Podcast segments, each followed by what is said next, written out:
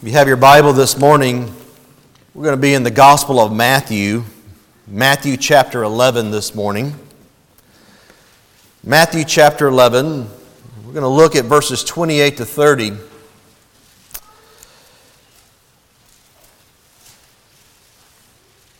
On occasion, I think it's good for us to take a break from our study through the book of Philippians, and I thought this was an appropriate time uh, to do this. We had just finished chapter 1. Though not consecutively, we've spent about 12 weeks looking in Philippians chapter 1 together and thought it was just a good opportunity for us to step away from that for a moment and to look at a more evangelistic message.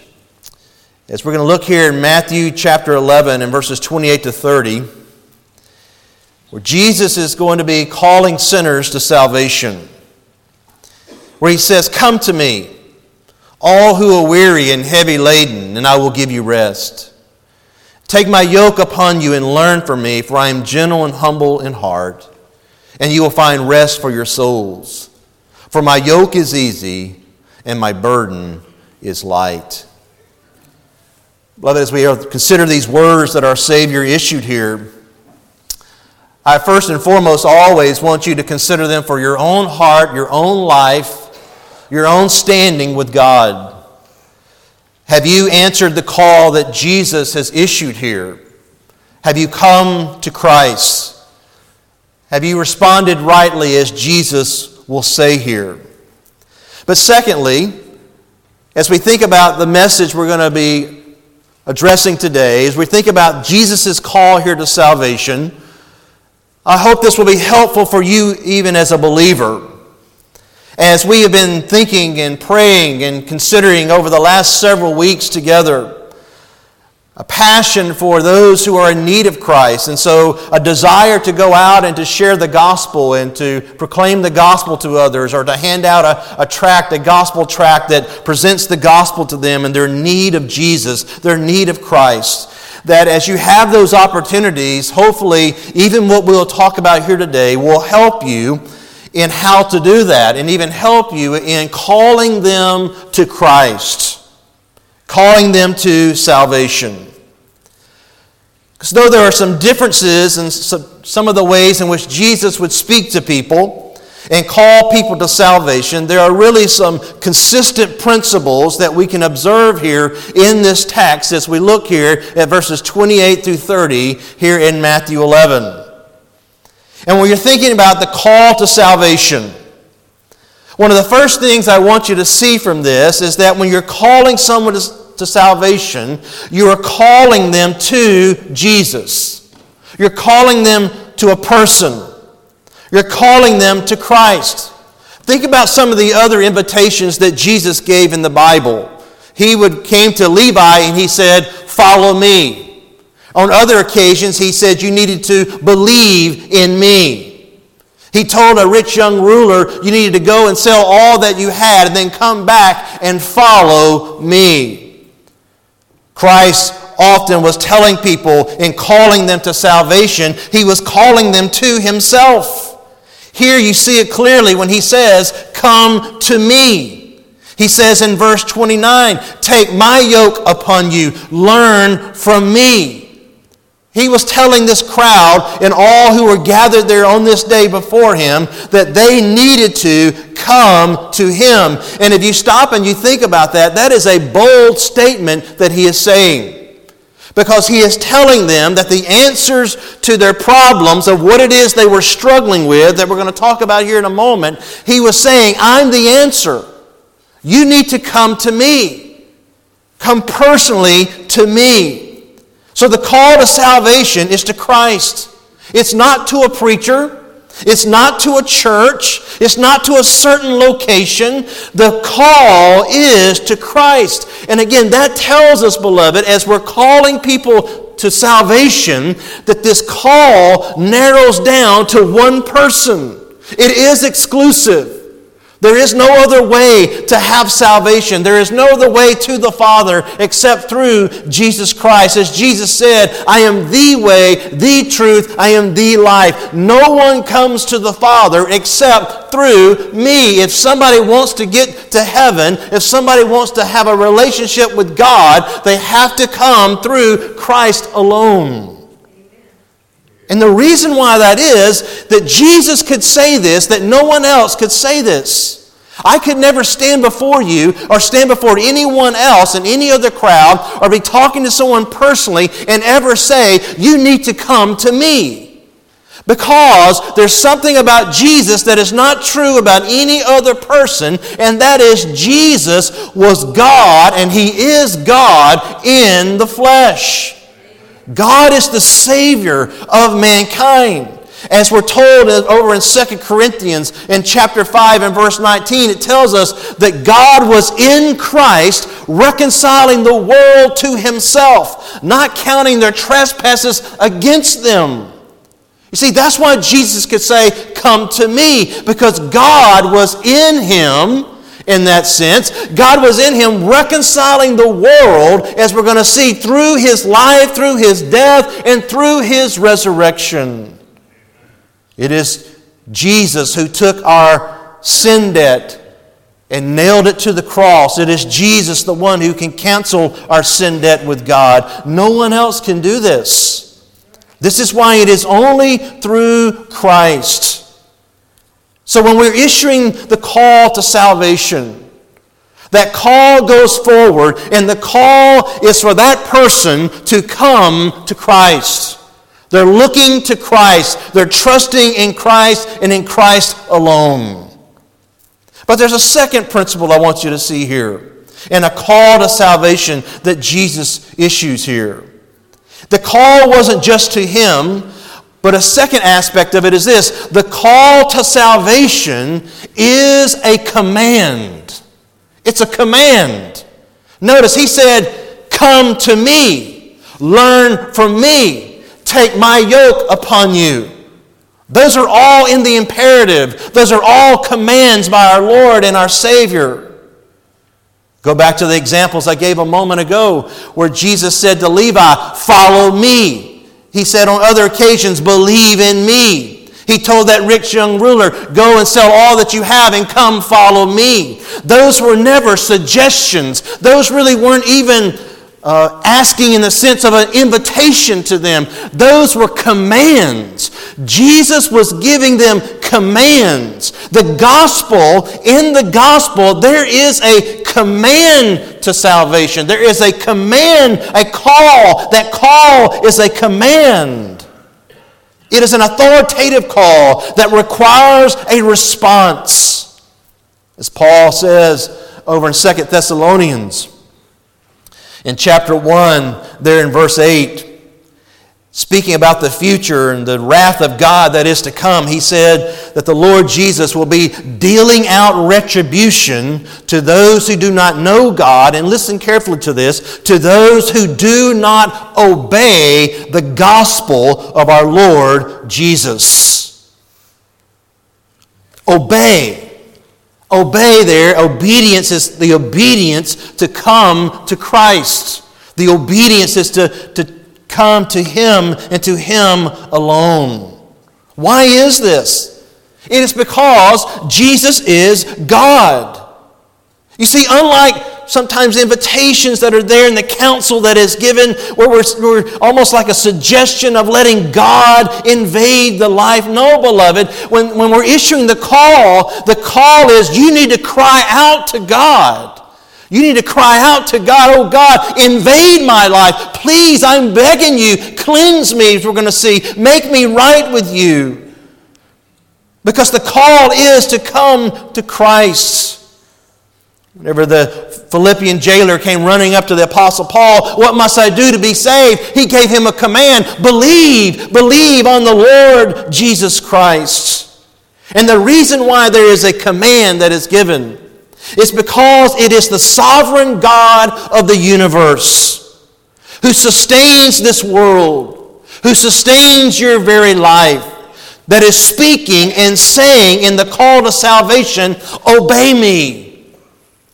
He's saying, Obey me when he says, Come to me, follow me, believe in me. And that even helps us to understand why it is just in this retribution that Paul spoke about there in Second Thessalonians in chapter 1 that we just read a moment ago that there's going to be just retribution to those who do not obey the gospel. Because it is the sovereign Lord, the sovereign creator of this world that has spoken and he has said, not by suggestion, but by command, obey me by coming to me. And beloved, we understand this. Think about in the world in which we live. I mean, as a parent, when we, when we tell our children to do something, it's not a suggestion. It's not, well, we, we hope that you will do this. No, if we say you need to clean your room, you need to take the garbage out, you need to do something, I'm commanding you to do this. And if they don't do it, we don't say, man, I really wish they would have done that. No. We look at that as defiance. We look at that as rebellion. Same thing if you think about a judge and a judge and someone standing in their courtroom and the judge issues a judgment and the person says, Well, I might follow it and I might not. Well, the judge looks at that as a defiance against the court, a defiance against who he is and what it is he has said. And that's the same thing that we're looking at here, beloved. When someone will not come to Christ, understand when that call is given to them and they do not respond in true repentance and faith in coming to Christ, they are in defiance of God. They are defying the sovereign Lord of this world, the sovereign Lord of this universe. They are defying Him in His face, and they're defying Him in His holiness, and they're even walking in defiance to His love. This is where God is even displaying His love in the cross of calling them to Christ.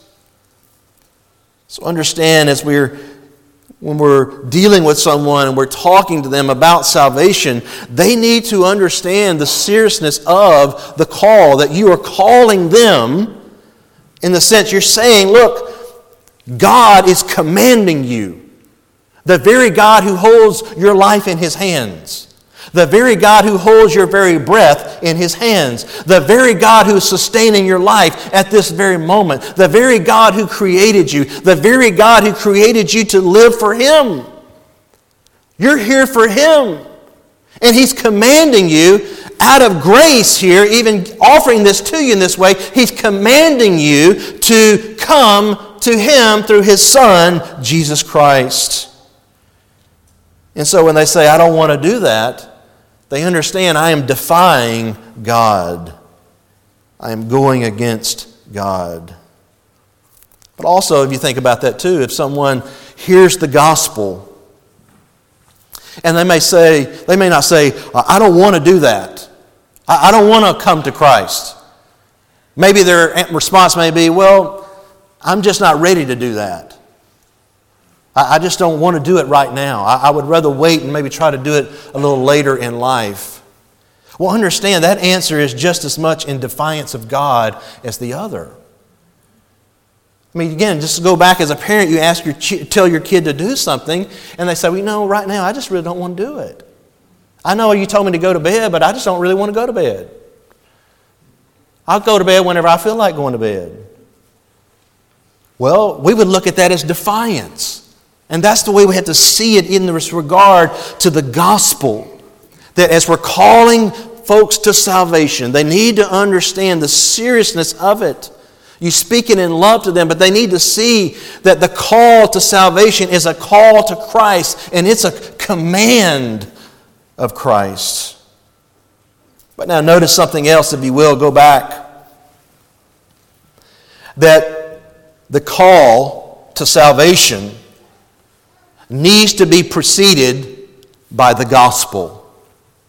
The call to salvation needs to be preceded by the gospel, and by that I mean this there needs to be an understanding of their sin and an understanding of Jesus as the Savior. That is, before we're calling them to salvation, there has to be the law of God, and then there's the grace of God. They have to have both of these that are there. You say, well, where are you getting that from? Well, go back to verse 28. When Jesus is saying, Come to me, notice who he's speaking to. He's saying to all, all who are weary and heavy laden, and I will give you rest. He says, You will find rest for your souls if you're willing to take my yoke upon you and learn from me. You see, the all there does mean all, anyone, everywhere. There, there aren't any racial barriers to it. There aren't any gender barriers to it. There aren't any economic barriers to this call. There aren't any social barriers to this call. All. We're all called to salvation. There aren't any external barriers. But there is a barrier in this sense. This call is going to those who are broken over their sin. Those who have heard the law and heard the grace of God. You think about what it says over in the book of Isaiah, in Isaiah 55.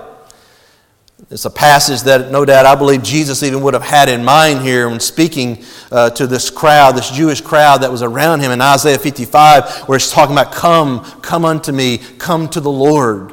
And the ones he's saying, Come to me, he's saying, Those who are thirsty, those who are hungry, those who are poor. And that wasn't talking about physical thirst or physical hunger or being physically or financially poor. It was talking about those who recognize, I am spiritually in a drought, I am spiritually starving, I am spiritually broke. And he's saying, Look, you don't have anything to offer. You don't have any food, you don't have any money, you don't have anything that is there. And the Lord there in Isaiah 55 is saying, Just come to me. I have it all. You come, come to me. But it has to be that person who is broken over their sin. Notice what Jesus is saying all who are weary. That is, those who are spiritually exhausted spiritually exhausted, weary over their sin, those who are, have, are heavy laden, those who are just weighed down by their guilt, by their shame, by their sin. See, this comes from the work of the law, the law of God. The law of God that reveals the very character of God, that reveals the standard of God. The person must see their life in light of who God is and what God has said and how we're supposed to live our life and to see my life doesn't measure up. It doesn't even come close. I'm guilty before God. I am a lawbreaker, and God is just in His declaring me guilty. You see, beloved, this is what was missing in the life of the rich young ruler. In fact, if you will, for a moment, go over to the Gospel of Luke, to Luke chapter 18. Go to Luke chapter 18. This is the most interesting encounter where a man comes running up to Jesus asking the question about eternal life.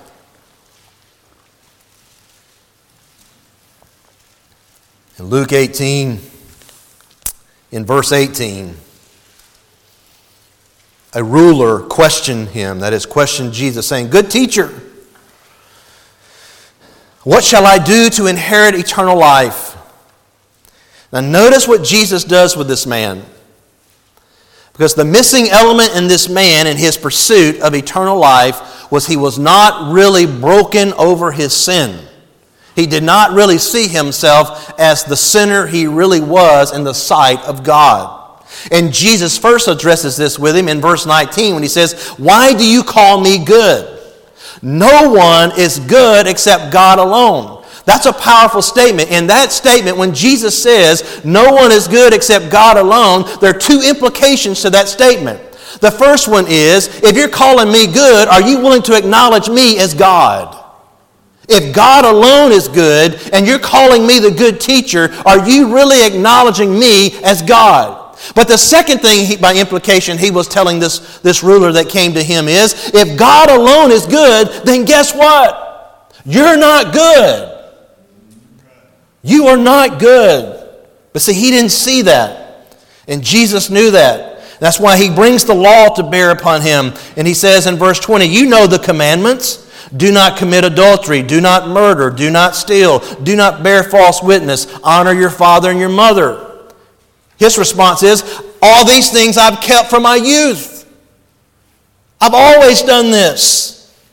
Well, but this is a man that has not truly come to understand the law of God. He was not broken over his sin. He did not see himself as the sinner that he was. So Jesus went after his idolatry and his coveting when he says, Well, one thing you still lack sell all that you possess and distribute it to the poor, and you shall have treasure in heaven, and come, follow me. You see, when he heard this, he was sad. There was a sorrow there because he was extremely rich. It wasn't a godly sorrow, it was a worldly sorrow. A godly sorrow would lead to true repentance. Jesus had brought the law of God to bear upon his heart, upon his life, and where he stood. But yet he was not truly weary and heavy laden, even though he had heard that. He had a worldly sorrow. This is what this man needed to come to see. He needed to see his life didn't measure up. He needed to see that his heart was far from God and he truly needed to repent. Look also, if you will, for a moment. Just stay there in, the, in Luke chapter 18. Go up to verse 9, where here Jesus tells a parable that gives us a perfect illustration of this between a Pharisee and a publican, a tax collector, a sinner. Notice in verse 9, he told also this parable to some people who were trusting in themselves that they were righteous. See, these are people who are not broken, they're not heavy laden, they're not um, exhausted and weary over their sin. They are self righteous. They viewed others with contempt. And Jesus says there are two men who went up into the temple to pray. One was a Pharisee, and the other was a tax collector. Now, notice what the Pharisee is saying in the story. The Pharisee stood and was praying this to himself God, I thank you that I'm not like other people swindlers, unjust, adulterers, even like this tax collector. I fast twice a week. I pay tithes of all that I get.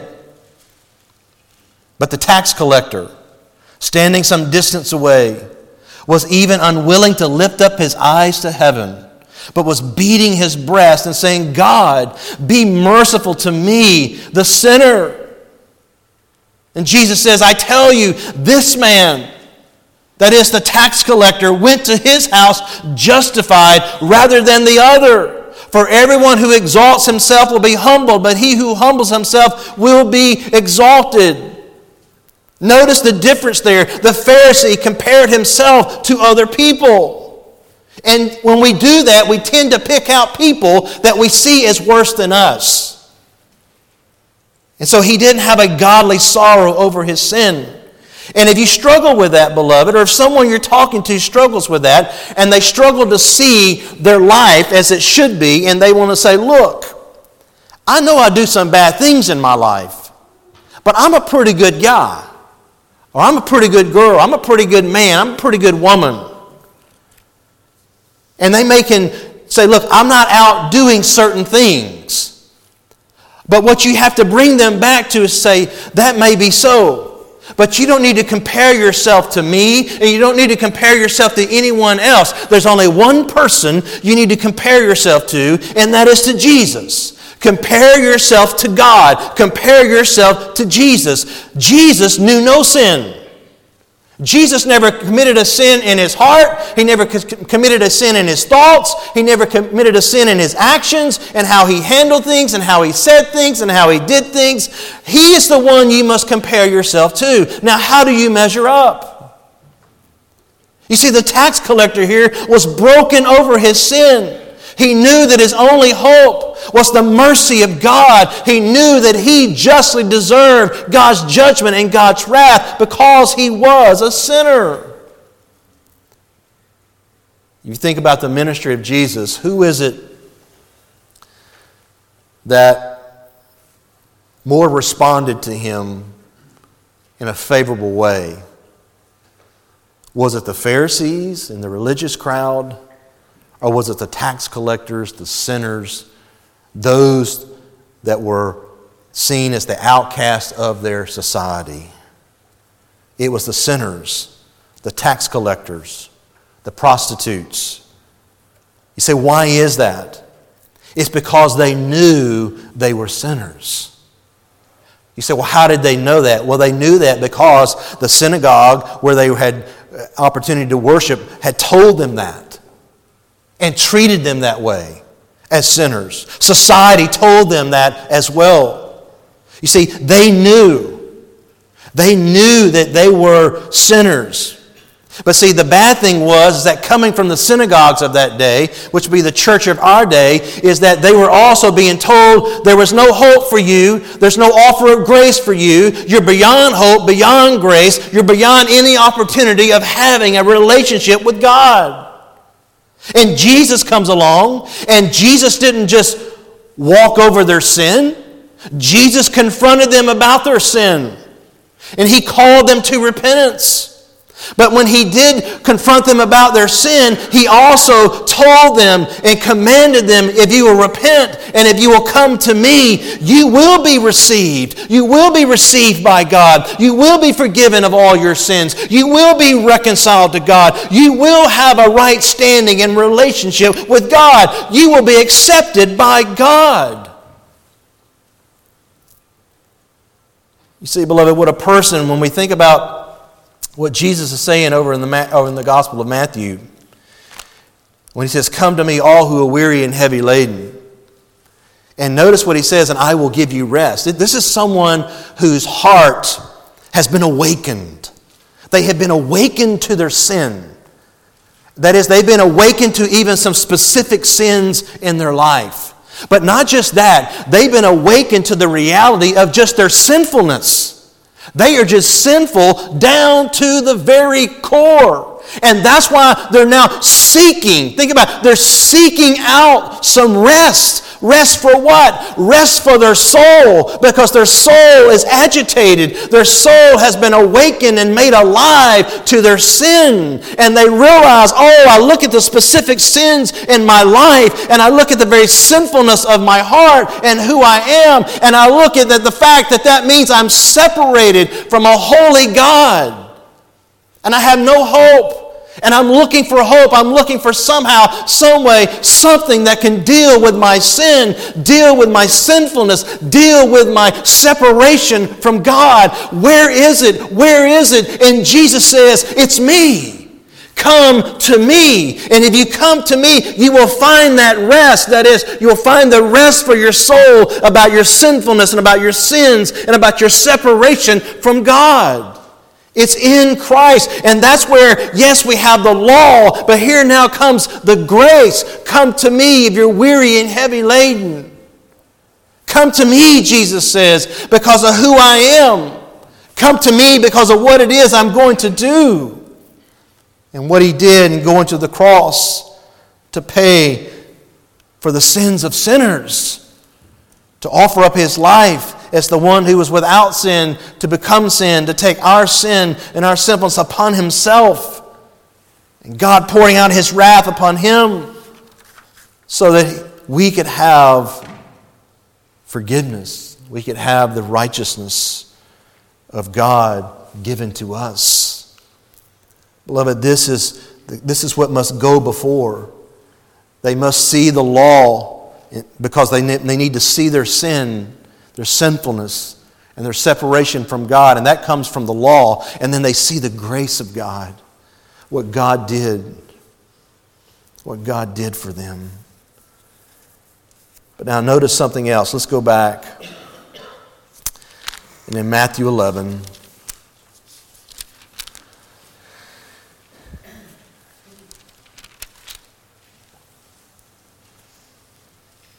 this call,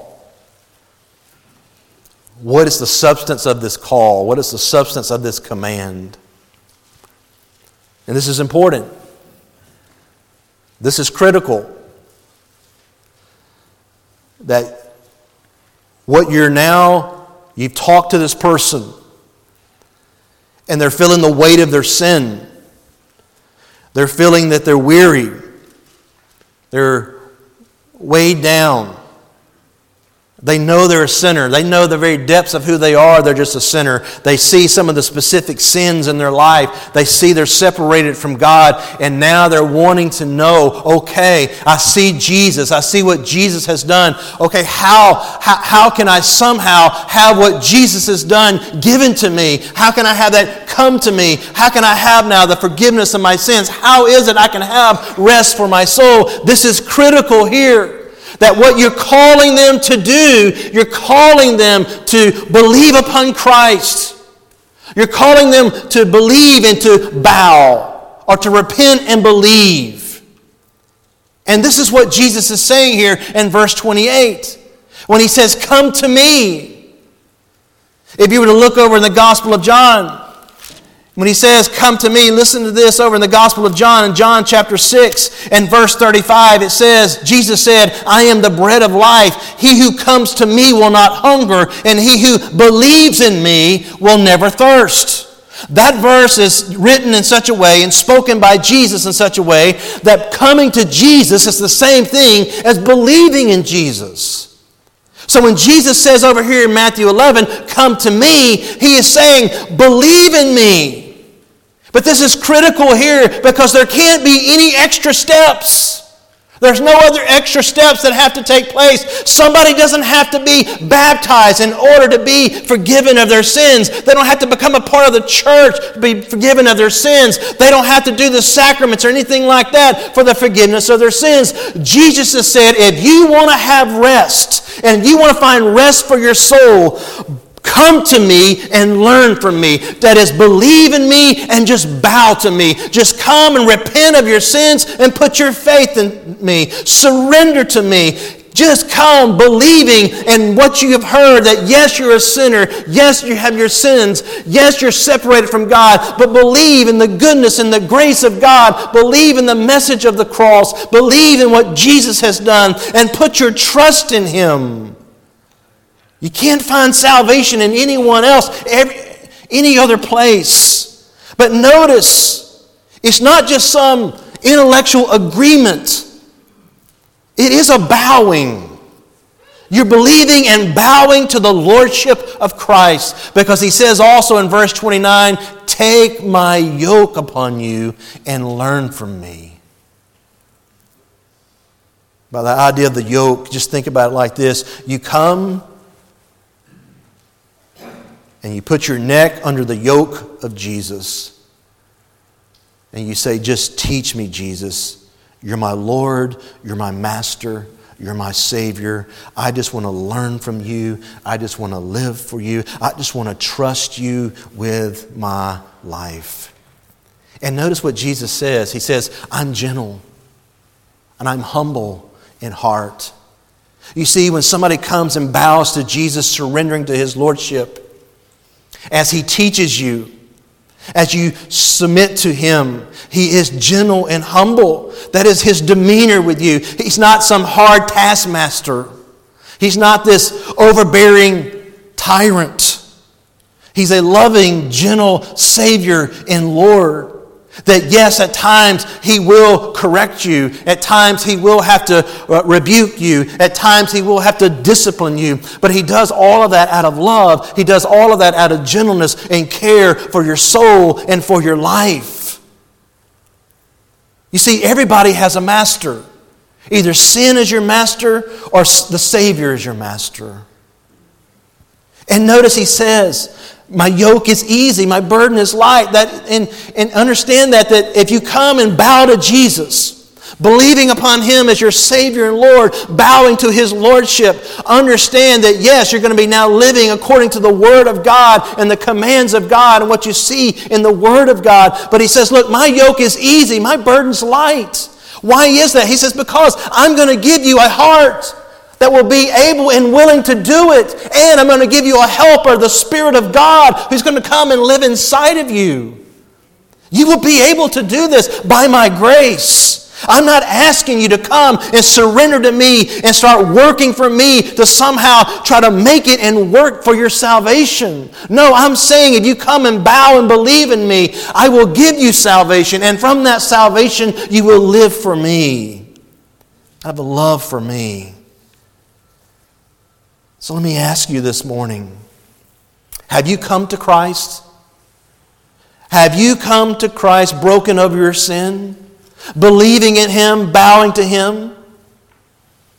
Have you ever seen your need to do this? Oh, beloved, remember what we're saying here. Just think about it in this way God is your creator, He is the sustainer of your life. Thus, he owns you. You are here for Him. Your life is for Him.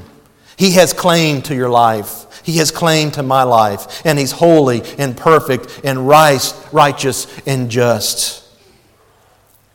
But also, think about your own life. Think about who you are. You are a sinner by nature. That is because of the sin of Adam, our forefather. We all are sinners by nature.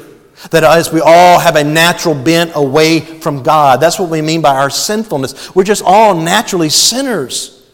But you're not just a sinner by nature, you're a sinner by choice. You choose to deliberately disobey God. You choose to sin against God. You choose to defy God. No one is spared this reality. This is the condition of all of us. So just think that's your sinfulness, but just think about your sins. Okay, just to get a little specific about your sins this morning.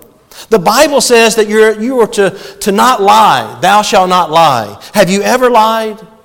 Have you ever told a half truth instead of a whole truth? Well, that means you're a liar. Have you ever taken something that wasn't yours? Maybe it was from a sibling. Maybe you took some time at work that wasn't really yours and you used it for yourself instead of for the one that you're working for. If you've ever taken something from someone in any way, the Bible says you're a thief. Have you ever, the Bible says that we are not to commit adultery. Have you ever lusted after someone in your heart? If so, the Bible says you are guilty as an adulterer. The Bible says that thou shalt not murder. But the Bible also says that if you have true sinful anger in your heart towards someone, that you are guilty of murder. The Bible says that we are not to put any other gods before the one true and living God. So I ask you this morning have you ever put other things before God in your life? Have you ever even dismissed some of what the Bible has to say about God? Do you have a desire to live by your own understanding of who God is? You see, beloved, if we were probably all honest here and not like the rich young ruler, every single one of us would have to admit we are guilty of every one of those specific sins.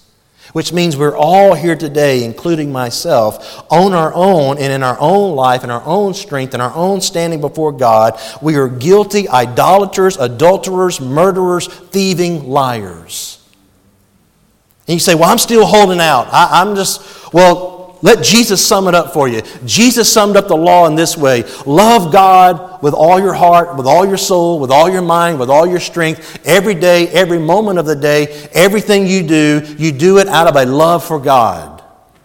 And love your neighbor as yourself. That is, don't ever do anything in your life whatsoever for a selfish reason. You always do it for others and the charge is guilty. We're all guilty before God. And beloved, we need to recognize this as an offense to God, a holy God. And the result of this is, yes, our sinfulness and our sins. And the result is, I'm separated from God. I'm alienated from God. I'm under the just wrath and condemnation of God. God does not accept me. God does not receive me. Now, as you hear that this morning, let me ask you how does your heart respond to that? Does it respond with some hostility, with some indignation towards that? Or does it respond with some humility of saying, I see it. I see my sinfulness. I see my sins. I see that I'm separated from God. Well, if so, beloved, then your heart needs to be crying as David's heart was crying in Psalm 51, where he was crying out for God's grace, God's compassion, God's mercy. Saying, Oh God, would you please invade my life, make me clean, cleanse me, wash me, give me a new heart, give me a new life. God, I, I need you. I am a sinner down to the very depths of who I am. And I have committed sin and sin against you. My life is in rebellion against you. Beloved, if that is your heart cry this morning, and you're recognizing that in your heart, you're recognizing that in your life, here's the grace of God. Here's the good news Jesus, the Son of God, who's always been the Son of God, the Son of God, a part of the triune God, the Father, the Son, and the Holy Spirit. The second person of the Trinity, the Son of God, became the Son of Man. And he became the Son of Man so that he could live the life that we need to live, but we can't live. He lived a life without sin. And he goes to the cross, where on that cross, he gives his life for the sins of sinners. He gives his life for sinners like you and like me. And he died on that cross, and God raised him from the dead on the third day. And then he ascended back to heaven. And right now, this Jesus is sitting at the right hand of the Father. But he's promised that one day he will return. And when he returns, he's going to return to issue judgment, to deal out that retribution. And he's going to deal it out retribution towards those who have never obeyed the gospel, who've never truly bowed and believed in Christ. But beloved, oh, this morning, the grace and the goodness of God is, is that if you will bow and if you will believe, guess what? His righteousness, that life he lived, he came down here to live, it's given to you. And that death, he died on that cross, where he's paid for our sins, it's given to you.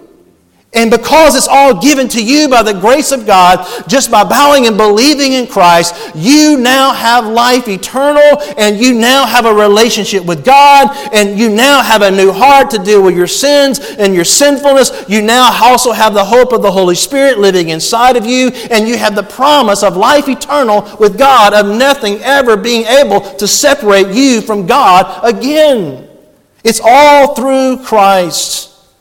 So, the call I issue to you this morning is commanded by God to believe upon Christ, repent of your sins, put your faith in Him, bow to Him, surrendering to Him as Lord, setting no limits on His claim to your life. You set no limits. And just say, I'll trust you. I will walk with you. I will follow you no matter what. Oh, it may be costly but I will follow you. I won't rest for my soul. And there's no other place I want to find it. My soul is in torment over my sin, over my standing with you. Oh, Jesus, give me rest and put your faith in Him. I want to ask you to bow your heads for a moment.